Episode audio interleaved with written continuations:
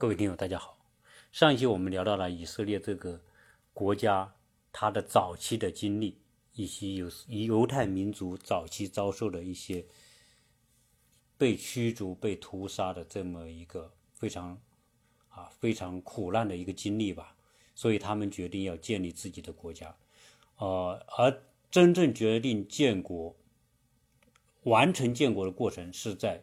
他们找到的契机就是二战之后，第二次世界大战之后，二战过程当中，在欧洲的犹太人六百多万犹太人遭受希特勒的屠杀，那这一件这个悲惨的这个事件，成为犹太人决定复国的最直接的动力啊，因为他们知道，一个没有国家、没有领土、没有军队的民族。注定是没办法立足的一个民族，所以他们决定要立国。而当初以色列能够建立建立这个国家，和早期的美国一样，美国能建国是因为当时早期啊有一批非常杰出的政治人物，也是当初的美国国父们。而以色列能建国，也是因为有一批非常杰出的以色列的政治家。来促成了这个国家的建立。那我们前面讲到过，西奥多·赫兹曼是犹太复国主义之父，他在舆论上，在整个以色列民族心理上，他创造了很好的这么一种先决条件，让整个犹太民族能够以各种方式达成共识，要建立自己的国家。但是呢，啊。这个赫茨曼，赫茨尔他在一九零四年他就去世了，所以后面当然他在去世之前就讲，他当时成立犹太复国主义大会开会的时候，他曾曾经曾经就讲，这个犹太民族我们一定会建立自己的国家，短则在五年之后，长则在五十年之后，我们一定可以。恢复自己的这个国家，建立自己的国家，这个是这可是在他去世之前，也就是在一九零零年左后左左右做的这个预言。后来他的这个预言真的变成现实。你看，五十年之后，那不就是在一九四八年嘛？以色列真正建国是在一九四八年。那我们来看看，除了这个赫茨尔之外，还有哪些？决定了在在以以色列建国史上有决定性作用的，那其中有一个是以色列的第一任总统，叫威茨曼，他是他是一位化学家啊，他后来还成立专门的这个这个研究所啊，他实际上他是一个科学家，而且有一个共同的特点，就是最初的推动以色列建国的这一批政治人物。都是出生出生在东欧的，这个就跟我们早期讲到，在西欧最早他们到西欧，但是在西欧遭到各国的迫害，很多人又迁徙到东欧，所以这个以色列的第一任总统魏茨曼，他是出生在白俄罗斯，白俄罗斯这当然是属于东欧的，呃。赫茨尔他是匈牙利人，对吧？然后呢，第一任总理，这个以色列他的这个体制啊，他总统呢只是一个礼仪性的职务，并不掌握实权啊，就有点像英国女王吧，啊是没实权的，掌握实权的是总理啊，他的内阁总理，他的第一任总理叫本古里安，本古里安他的出生地是波兰。啊是东欧国家。我们后面还会讲到，在建国当当初，对于为以色列筹得保卫国家的最重要的一笔资金筹款的那一个了不起的女人，啊，叫果果尔达梅耶那个人，她也是东欧人，因为他的。出生地是什么呢？是在乌克兰，啊，高晓松在做节目的时候说他是这个美国人，不对的。梅厄夫人，她是出生在乌克兰，她在八岁的时候移民到美国，住在密尔沃基那个城市。后来她在二十三岁的时候又离开美国，返回巴勒斯坦。所以他是这么一个经历。所以早期这些人都有个共同的背景，他们都出生在东欧国家，也就是说。他们啊有很多经历是相似的。好，我们来讲讲当初这个建立这个国家，这个是比较有意思，因为我们说奥斯曼土耳其解体之后，谁控制了这个巴勒斯坦呢？是英国。英国作为宗主国控制了巴勒斯坦作为他的殖民地，但是巴勒斯坦我们讲的，由于犹太人、犹太复国主义大量的。召集移民回巴勒斯坦，当时是这样啊，就建国初期要人多，人少之后你打仗没法打，对吧？那要人多，所以呢，当时以色列的最早的这些国民都是来自全世界各地的，而且当初就说，只要你是犹太人，只要你踏上巴勒斯坦的土地，你就自然获得以色列的国籍。在整个最初的几年，四年当中，以色列人口翻了一倍，大部分是移民。到一九四八年前后，已经移民到巴勒斯坦地区的犹太人已经有六十五万人。这六十五万人是当初以色列建国的最核心的国民，而且就是靠着这些人，跟周围的。七个阿拉伯国家开战，啊，当时犹太人的人口只相当于阿拉伯人口的百分之三，也就是说，我们用个最形象的说法，街上在打群架，一百个人打三个人这个概念，但是就是这一百个人对三个人的概念，最后这个以色列能不能够撑得住呢？能不能够打得赢呢？哎，我们就来看看这一段。在换任何一个民族都不可能完成的使命，他们是如何完成的？那在一九四七年的时候，这个阿拉伯人和犹太人的为了争夺这个生存空间啊，大家这这个冲突越来越激烈，时常都是各种恐怖袭袭击。所以到了四七年十二月份的时候，英国觉得焦头烂额。他说：“我拿到这个地方，要油没油，要什么没什么，每天你们打打闹闹，弄得我这个不不得安生，干脆算了。”英国就说：“我决定在他在四七年的决定，我在下一年的五月十五号就正式结束在巴勒斯坦的委任统治啊！我就不再做你的宗主国了，我把这个地交给谁呢？交给联合国啊！因为当时。”联合国在一九四五年已经成立了，所以这个时候，这个巴勒斯坦事务就交给联合国。那意味着什么呢？意味着，因为当时以色列人已经决定，在英国结束委任统治的时候，他们就宣布以色列成立，也就是一百六十三天之后，他们就将面对众多的阿拉伯国家对他的围剿。而当时这个当时这个以色列啊，这个犹太人要枪没枪，要兵没兵啊，他只有一个简单的，就是如果说你想想，你当时人家都要围剿你，你只能靠军队、靠军事力量来来抵抗才可能生存。你没有军事力量，你根本就没有可能，人家直接把你赶到大海里去了。因为以色列是个狭长地带，而且当时呢，在一九四七年就通过了一个决议。因为英国决定结束委任统治的同时呢，交给联合国投票。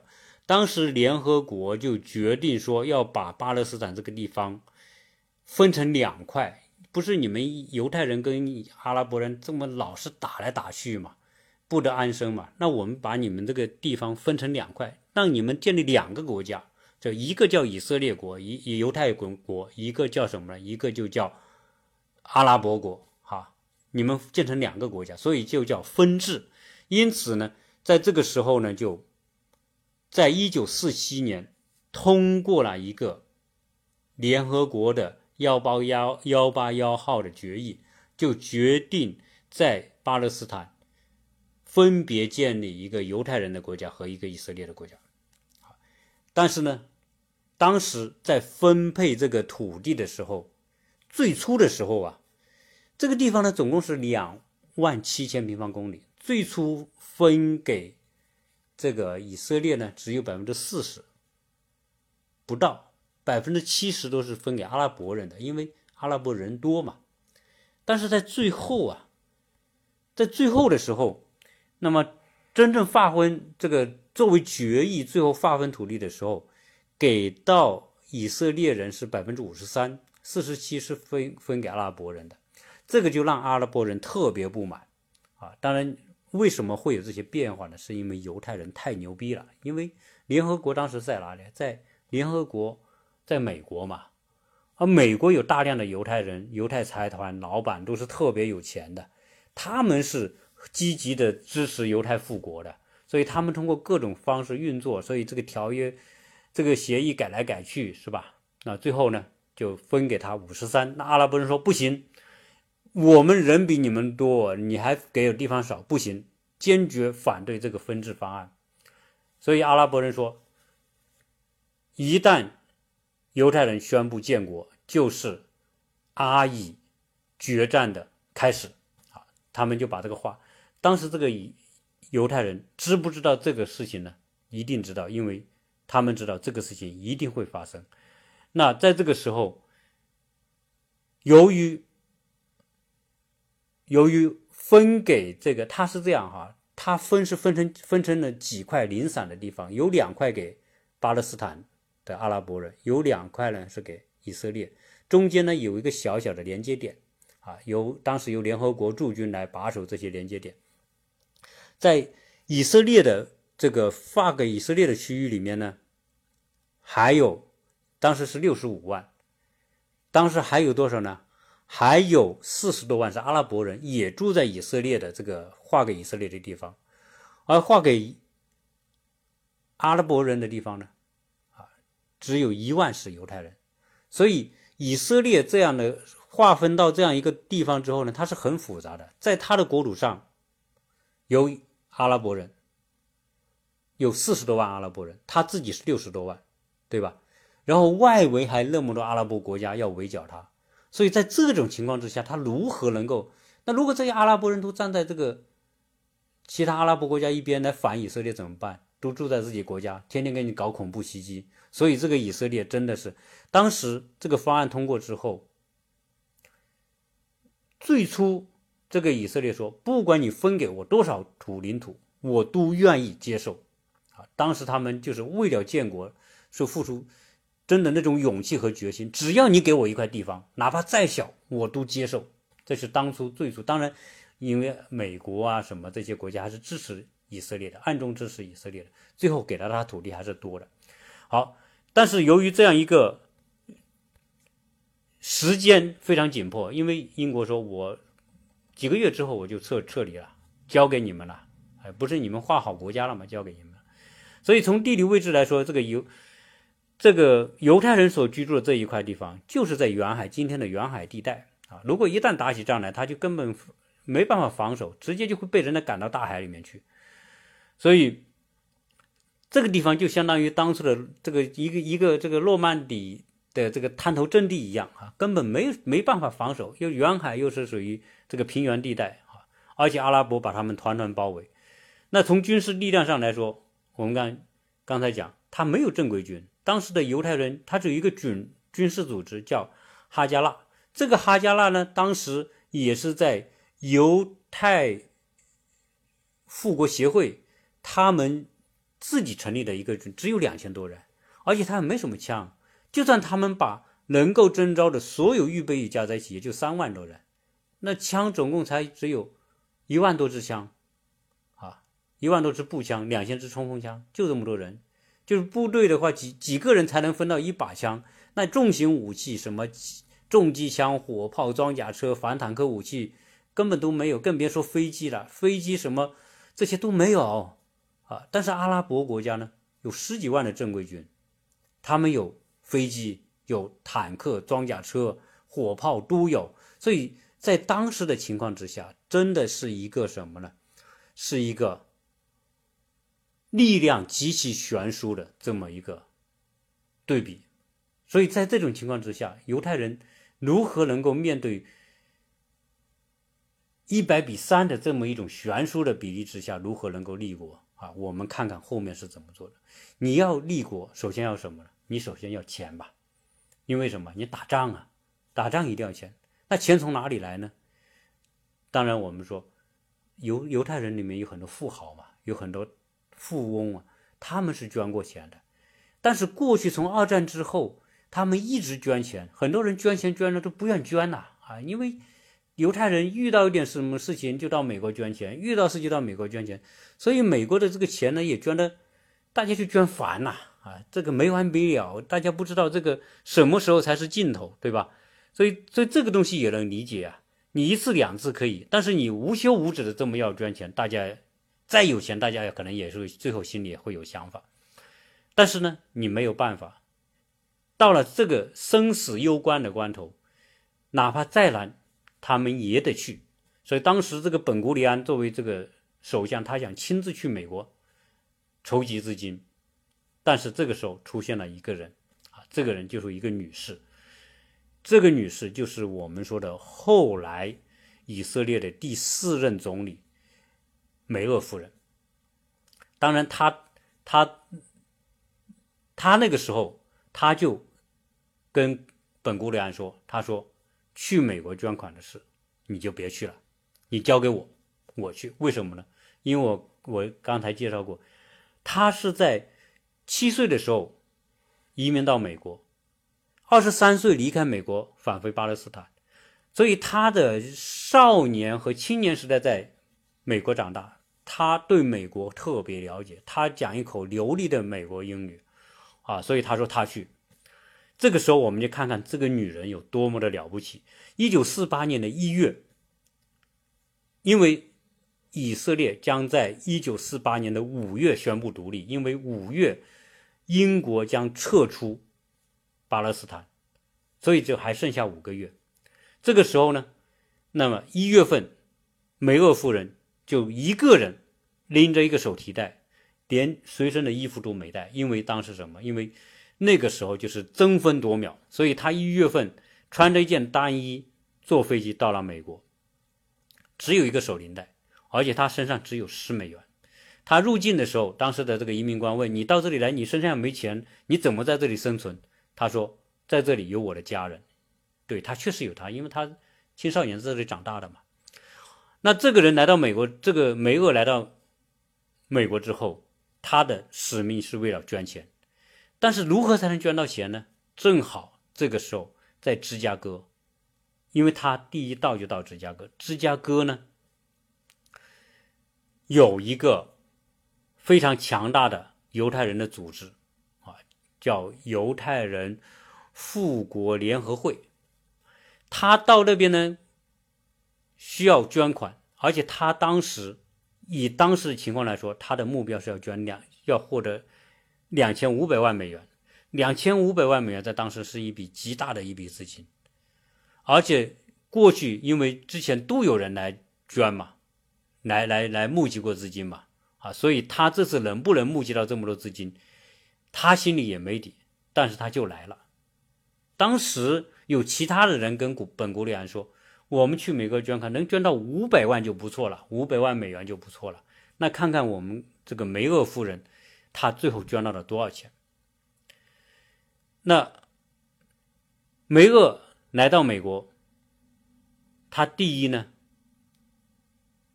就是要，因为他离开美国已经有十年啊，他二十三岁三岁离开，现在他回去的是三十多岁，所以他现在是代表美，作为以色列代表，要来跟美国的犹太人讲述他们在。巴勒斯坦的犹太人的处境，而且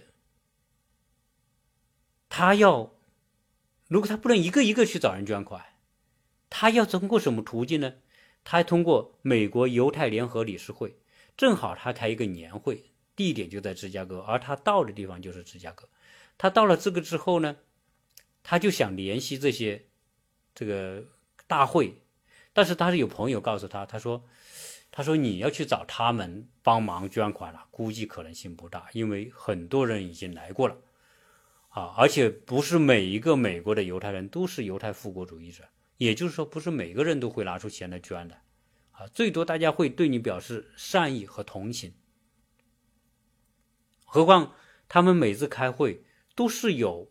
募捐任务的，因为在美国的犹太人，他们要建立自己的医院，犹太人的医院，建立犹太人的会所、会堂或者教堂、文化中心，他们都是要靠在这个会议上来捐款的。如果你这个时候插一杠子进来，人家会不会理你，对吧？所以他说你干脆不要到这边了，你还不如找其他地方。你在这里有可能就是浪费时间了啊，最后你根根本什么都得不到。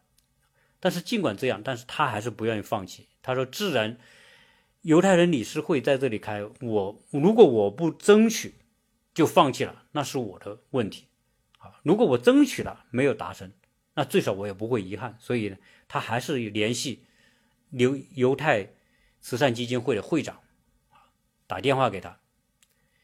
那么这个人也很同情，因为他也是犹太人嘛，而也同情这个现在在巴勒斯坦的犹太人。”所以他答应说，给你一个机会，在这次大会上呢，给你一个演讲的机会。所以第二天，这个梅厄就到了这个大会犹太人大会的会场，做了一个演讲。而这一个演讲，这个时候我们讲演讲的魅力、演讲的震撼力在哪里？为什么在美国教育里面会鼓励孩子们？从小在公众场合发表演讲，啊，梅厄他的演讲就起到了这种作用，把在场的所有的人都感动的落泪落泪啊！我每次要读他这篇文章的时候，他的演讲的时候，我都会潸然泪下，真的，就算我这样，我读十遍我都会泪，因为他实在太感人了。那他的演讲过程是这样，我把他的主要的一段跟大家分享一下。他说：“我们终于等到这一天，全世界各国的犹太人在巴勒斯坦的一部分建立一个犹太国家。此刻在巴勒斯坦，我们正为了把这个国家变成现实而战斗。这并不是因为我们想要战斗。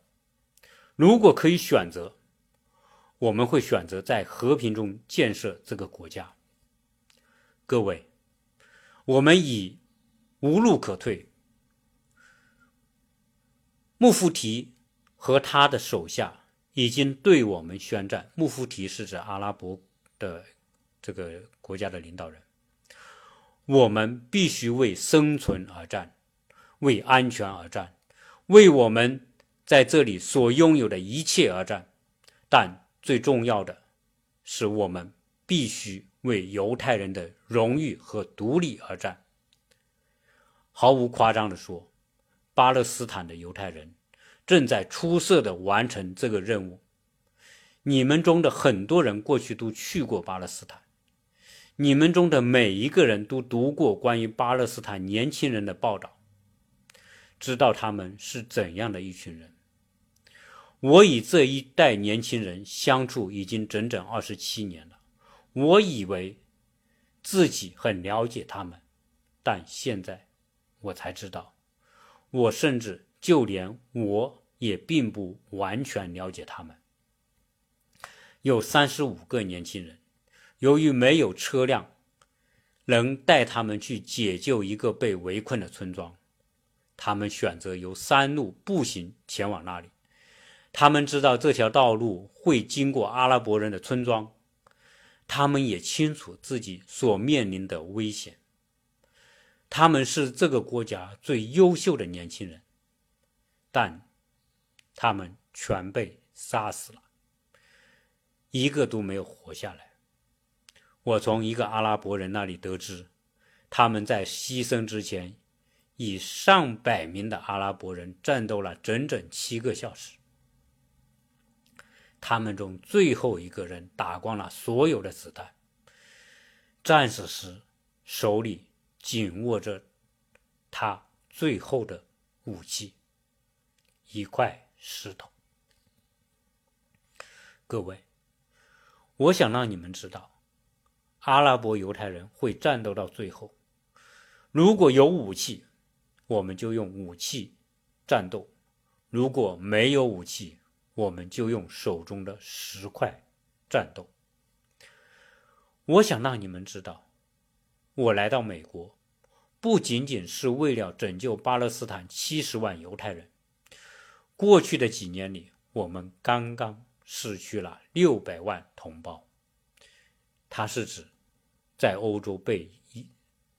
希特勒屠杀六十六六百万同胞这件事，如果仅仅是为了这区区几十万犹太人的安危，就劳烦半个地球之外的犹太同胞，那么我们也太过放肆了。不，这并不是我来美国的目的。如果巴勒斯坦的七十万犹太人生存下来，那么犹太民族就生存下来了。犹太民族的独立就有了保障。如果巴勒斯坦的七十万犹犹太人被屠杀殆尽，那么在未来几个世纪里，都不会再有犹太民族，也不再会有犹太家园。各位，战争已经打响，在巴勒斯坦，每一个犹太人都坚信我们必将胜利。这就是我们的信念。我们都知道，在二零一九二一年、一九二九年和一九三六年发生的阿拉伯人暴动，我们都知道，在过去几年中欧洲犹太人的悲惨遭遇。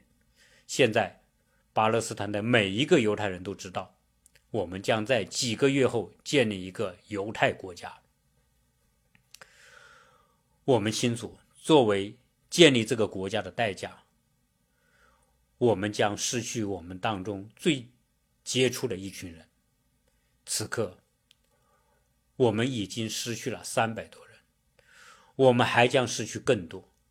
毫无疑问，我们还将失去更多。同样毫无疑问的是，无论有多少阿拉伯人入侵，我们的信念都绝不会动摇。然而，仅仅凭勇气的信念是无法面对敌人的枪炮的。没有信念支持的枪炮固然并不可怕，但没有枪炮支持的信念只能随着肉体一同被粉碎。我们现在就必须为明天的坚守做好准备。机遇就在眼前，我们能抓住它吗？我们把我们自己放在你们的位置上，我想说，摆在各位面前的问题很简单：那些此刻在前线坚守坚守的战士们，会不会最后没能坚守住？仅仅因为本该今天送到巴勒斯坦的资金晚到了一两个月？巴勒斯坦犹太人会不会最后没能坚守住？不会因为懦弱，也不是因为无能，而仅仅是因为他们缺乏坚守下去的物资。仅仅凭借十根手指、信念、牺牲，我们是打不赢这场战争的。我们，他们是我们唯一的后盾。穆夫提有阿拉伯国家的支持，尽管不是每一个国家都对他格外热情，但这些都是拥有政府预算的主权国家。埃及政府可以动用政府资金支持我们的敌人，叙利亚政府同样可以。我们没有政府，但我们有全世界的犹太同胞。我信任美国的犹太人，正如。我信任巴勒斯坦的犹太人一样，我相信他们会看到形势的危机，向我们伸出援助之手。我清楚我们所要求的并不容易做到。我亲自参加过多次的筹款活动，知道筹集这样大的一笔资金并不容易。但我在巴勒斯坦看到，当我们号召大家为伤者献血时，人们纷纷从办公室涌出，涌出来进入医院。我看到人们为了献出自己的血，而排上几小时的队。在巴勒斯坦，人们捐出的除了钱以外，还有血。我知道你们当中很多人跟我们在前线的人一样焦虑。我很肯定，如果身处巴勒斯坦，美国犹太人中的年轻人会做与我们的年轻人完全一样的事情。我们并不比任何人优秀，我们也不是犹太人中的佼佼者，不过是命运的安排，使得我们在那里，而你们在这里。我相信，如果我们互换位置的话，你们在巴勒斯坦也会做同样的事情，你们也会来美国寻求我们的帮助。最后，让我借二次世界大战中丘吉尔的话来结束我的发言。毫不夸张地说，巴勒斯坦犹太人将会在内盖夫战斗，将会在加利利战斗。将会在耶路撒冷周边战斗，将会一直战斗到最后。你无法决定我们是否应该战斗。我们已经决定，巴勒斯坦犹太人绝不会对穆夫提投降。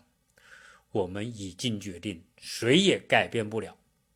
你们只能决定一件事情：当战斗结束的时候。获胜的是穆夫提，还是我们？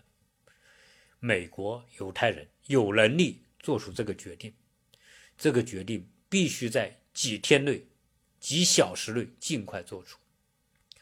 我恳求各位，不要等得太晚，不要在三个月之后才为你今天没有做的事情而追悔莫及。现在就做出这个决定。当梅厄在台上演讲时，在下的人们一边听，一边流泪。当演讲结束的时候，大家纷纷起立，会场响起了雷鸣般的掌声。大家争先恐后冲上台去捐款，一些人为了捐款，甚至跑去银行代理贷款。在这个下午结束的时候，梅厄就已经。筹得了两千五百万美元。在此后，梅厄梅厄还在美国全国进行巡回演说。有时候一天大约做很多次演说，每到一处，犹太人都对他报以热烈慷慨的回应。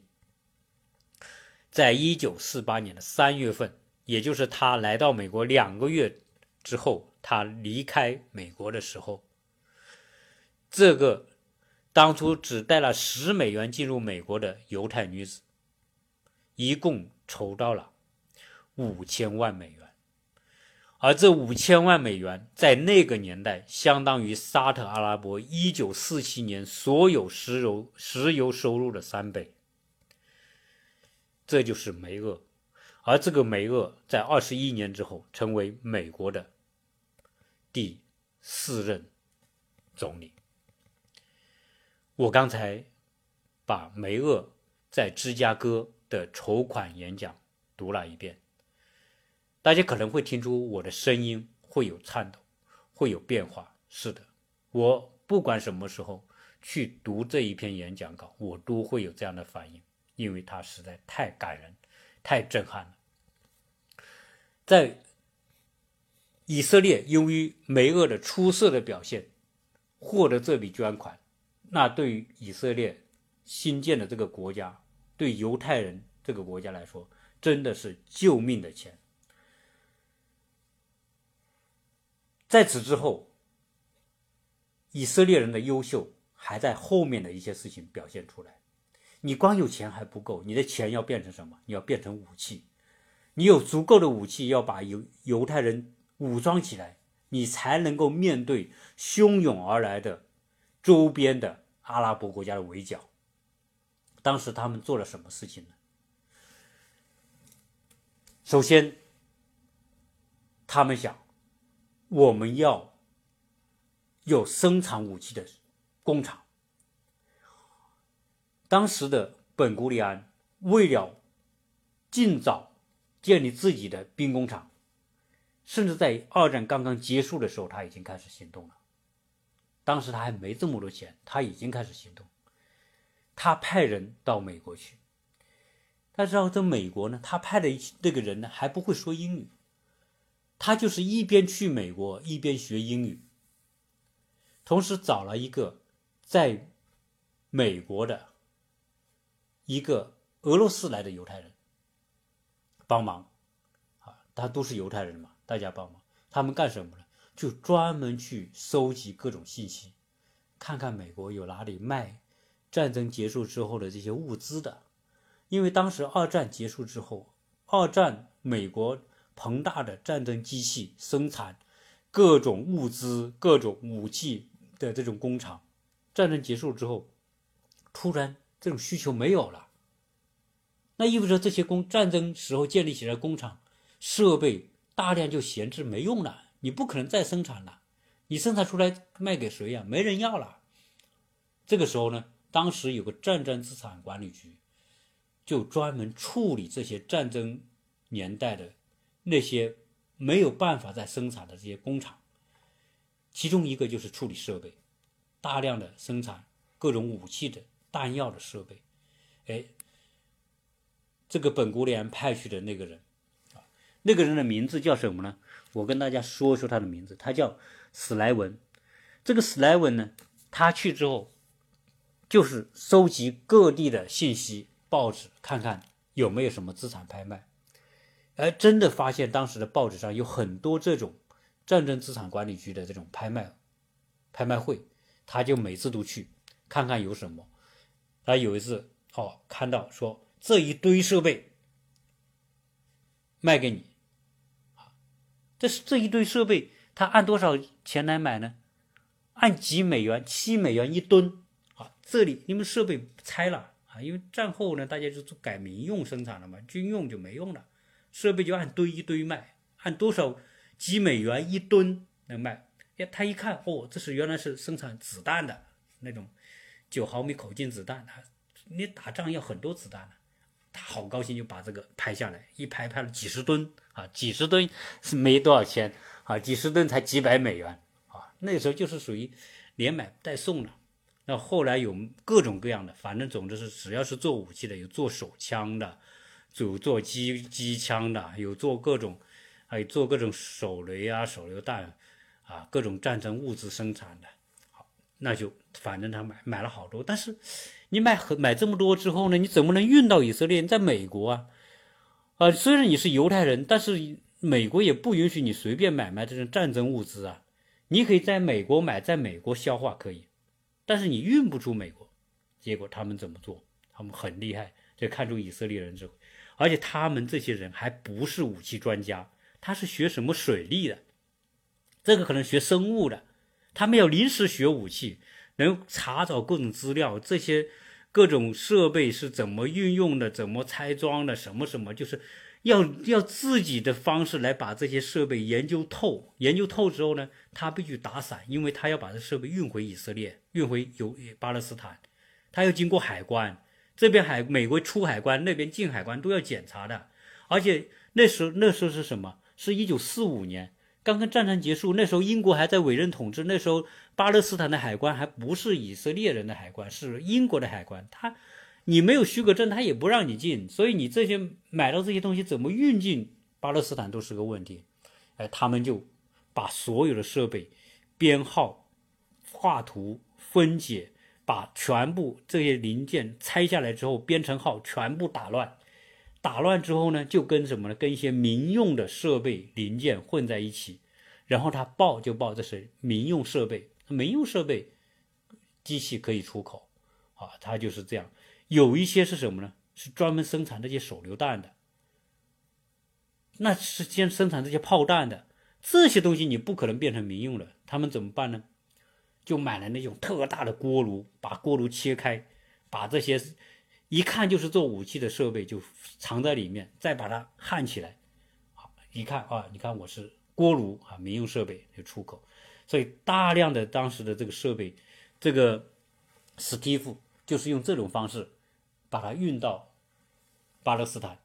那个时候还没建国啊，怎么办呢？他就把这个东西就藏起来，啊，一旦宣布这个以色列建国，他们就要把这些设备按照当时当时分解的图纸标号，全部把它组装起来，做成可生产的设备，啊，他们就是这么这么做。当然这只是一部分呐，那第二部分干什么呢？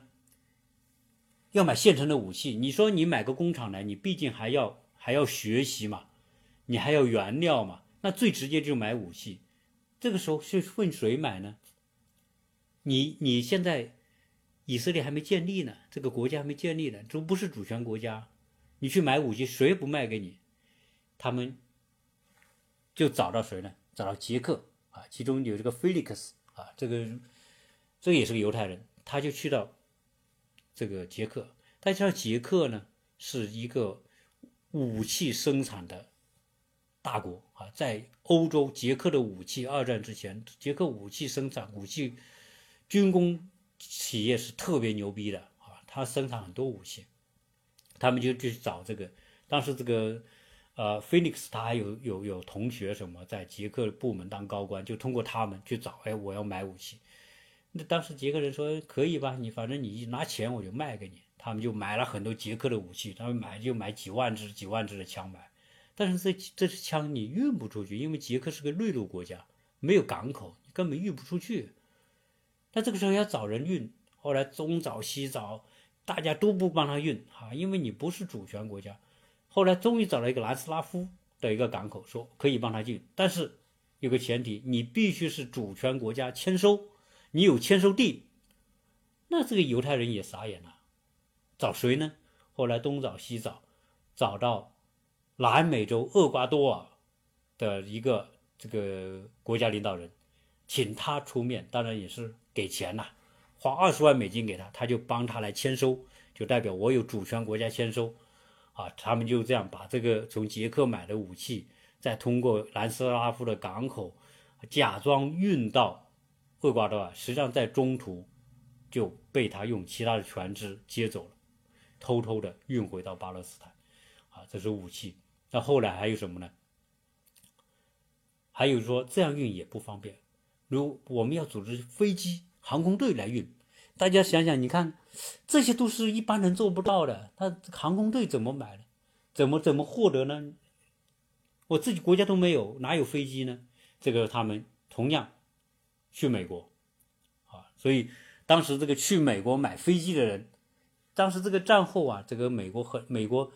美国当时生产了两百二十二十九万架的军用飞机，有很多飞机就就是战时战后就就没得用了，就退役了。那这个这个时候呢，他就拍卖，洛克希德拍卖他的军用飞机一万美元一架，一万美元一架，那真的是太便宜了。这以色列人说我们买，但是他有前提，你必须把这些军用飞机改装成民用飞机，我才能卖给你。而且一架飞机改装费用。我飞机卖给你一万多美元，改装费用二十万美元，那改装不起吧？但是你看，在以色在在美国的犹太人，就有人出来说：“我来帮你。”他说：“我们不花钱，不要这个洛克希德，这个马丁公司来改，我们自己来改啊，把这个二十多万美元省下来。”他们就通过这种方式买了十几架飞机，同时他们还后来还在欧洲买到德国的飞机。只德国的军用战斗机买了，然后他们把从美国买的这些运输机改成成军用运输机，改成民用的。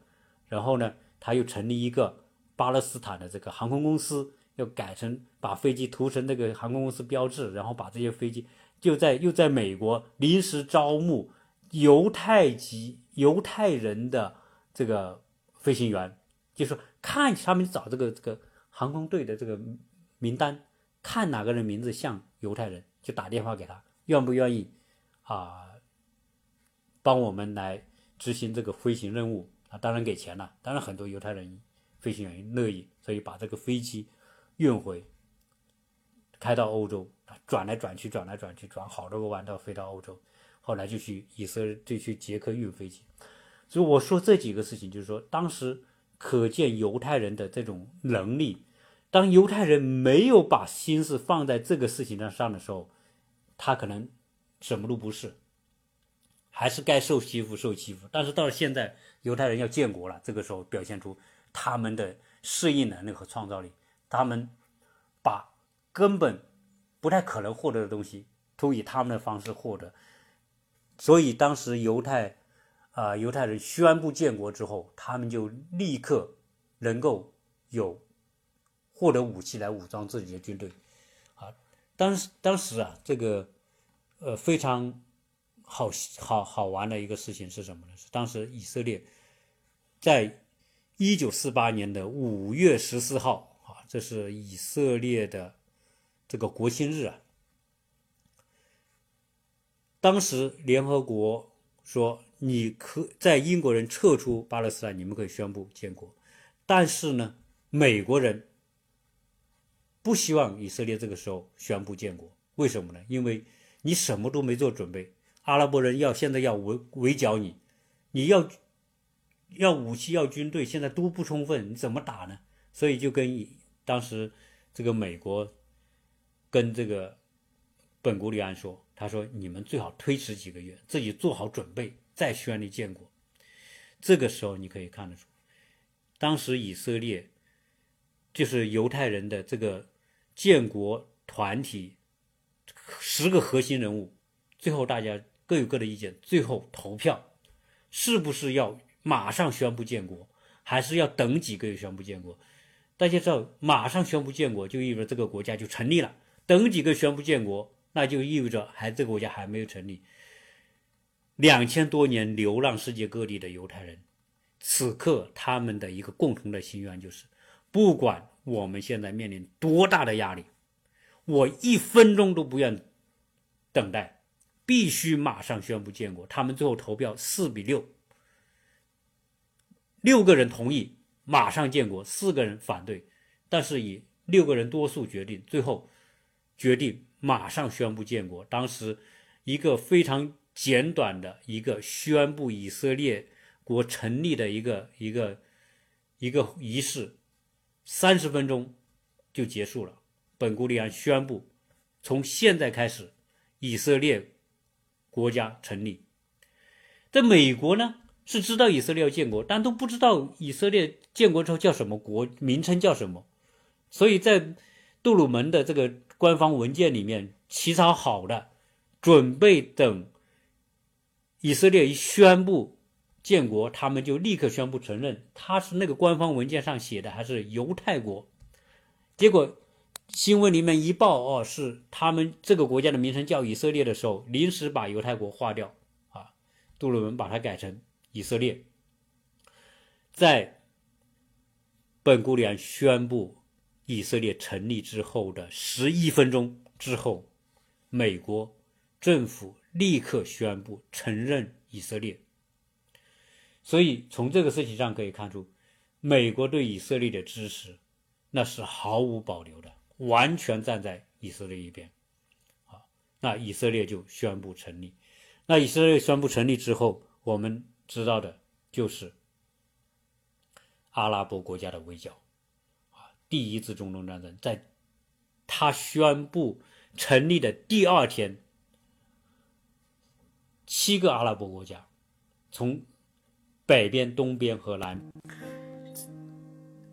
在一九四八年，在一九四八年的五月十六号的凌晨，阿拉伯国家七个国家四万多军队开始围剿以色列。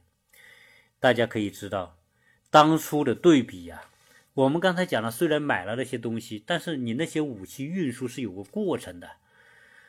你建兵工厂，你要建国之后才能建兵工厂，所以当时还是短缺的。当时的武力对比，以色列军队三点四万人，阿拉伯国家一共四万人，飞机以色列二十八架，阿拉伯国家有一百三十一架，坦克以色列一百二十三架，而阿拉伯国家有四百四十架，火炮各种大炮，以色列只有五门大炮，阿拉伯国家一百四十门大炮。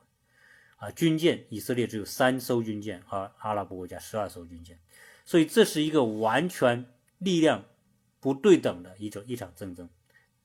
但是，一开始的时候，当然这个以色列都很多人都没有打过仗的，上战场的这些人枪都没有摸过，有的就欧洲直接移民到到巴勒斯坦，一上岸就穿一拿上武器就开始战上战场的啊，很多人就是这么。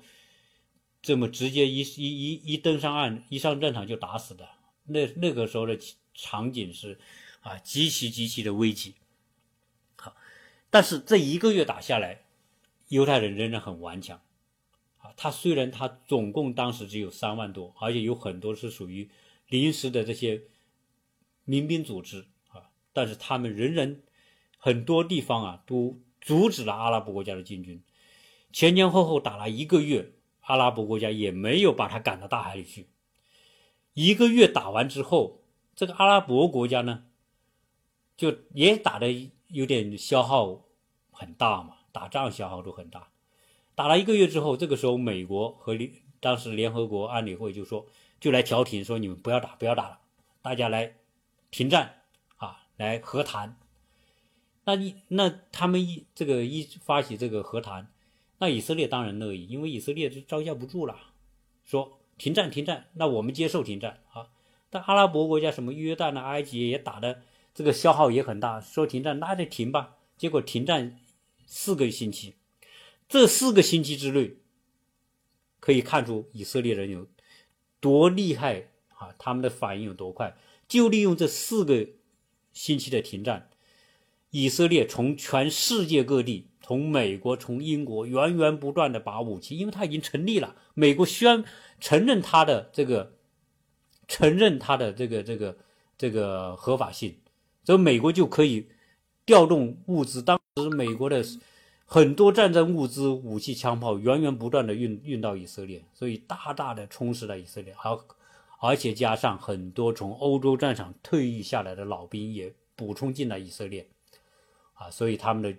军事力量得到大大的加强，反而这个阿拉伯国家变得群龙无首，啊，一个月停战之后又全部宣布开战，结果这个时候的以色列国防军已经已经完全不是刚刚开始那个样子了，所以很快他用各个击破的方式，先打，先南边包围埃及军队，消灭了埃及军队，迫使埃及停战，往东边。又把约旦打打败了，北边把以色列、叙利亚打败了，啊，他他第一次一共打了多少？打了三个月，第一个月打完之后休战了一个月，停战一个月之后，后面又打了一个月，在一个月时间里面就打败了这三个国家，最后大家被迫坐下来签订停战协议，所以第一次中东战争结束，而以色列能够得到生存。在此后，还经历了1956年的苏伊士运河战争，这是以色列和英法对埃及为了争夺苏伊苏伊士运河的这个控制权而发生的战争。啊，当时这个以色列也抢了抢占了埃及的很多的这个领土。在1964年又爆发了六五战争，而六五战争是第三次中东战争，当时。这埃及和叙利亚、约旦又联合起来说要进攻以色列，结果以色列那么在没有等到他们准备好之前，就先下手为强，所以以色列先发起进攻，在很短的时间里面就把三个国家打败了。那么在一九七三年。又发生了第四次中东战争，当然第四次中中东战争也叫赎罪日战争。但是这一次战争的开始，以色列是吃了很大的亏，因为那一天是赎罪日，一九七三年十月六号，赎罪日，所有的人都要放下工作，哪怕军队你要放下武器，要去要去祷告了啊。那么阿拉伯就是利用这个这个特殊的时间点。对以色列发动进攻，而且以色列呢也没有做好充分的准备，被阿拉伯迷惑了，以为他们不会发动进攻，结果就是在这个时候发动进攻，结果一开始以色列被打得措手不及，但是很快他回过神来，啊，最后呢，也是以以色列胜利结束。到一九八二年，还发生了一场，就是以色列入侵黎巴嫩，啊，针对巴解组织总部发动的对伊黎巴嫩的战争，啊，那这个前后五次战争，应该说到了七十八十年代，以色列已经站稳脚跟了，啊，不从各个方面吧，啊，从军事从。经济从政治，它都成了一个既成事实，它就是一个国家，而且通过几次战争，它占领了很多原本联合国分治方案里面属于阿拉伯的领土，也被它占领了。所以今天，巴勒斯坦地区两万七千平方公里的地方，现在被以色列实际占领的是两万五千平方公里。两万五千平方公里多大呢？比我们的海南岛还小一点。海南岛是三万平方公里，啊，就是这么小的一个国家，但是它的今天它的经济实力，它的科技，你知道，现在以色列这么一个国家，在战争当中成长长大的国家，外面有外敌，他的国家内部还有几百万的，还有两百多万的阿拉伯人，而且他还是实行一个民主选举制的国家。在这种环境之下，他能够坚持下来，他能够有条不紊的运作这个国家，而且他的经济得到快速发展，他的国民生产总值，他的 GDP 已经四千亿美元，人均四万多，接近五万美元，完全就是一个发达国家，在世界也是排在前面，比韩国还排在前面，就是这么一个国家，大家可以想想。多么的不容易啊！在战乱当中能够站稳脚跟，同时得到发展啊！所以说，二十世纪以色列它能够建国，真的是一个奇迹啊！当然，我今天只是把一些关键的一些过程跟大家大概的讲一下，以便大家对这个国家的建立有一个初步的了解。好，关于以色列建国以及如何。这个九死一生的经历啊，跟大家就聊到这里，谢谢大家收听。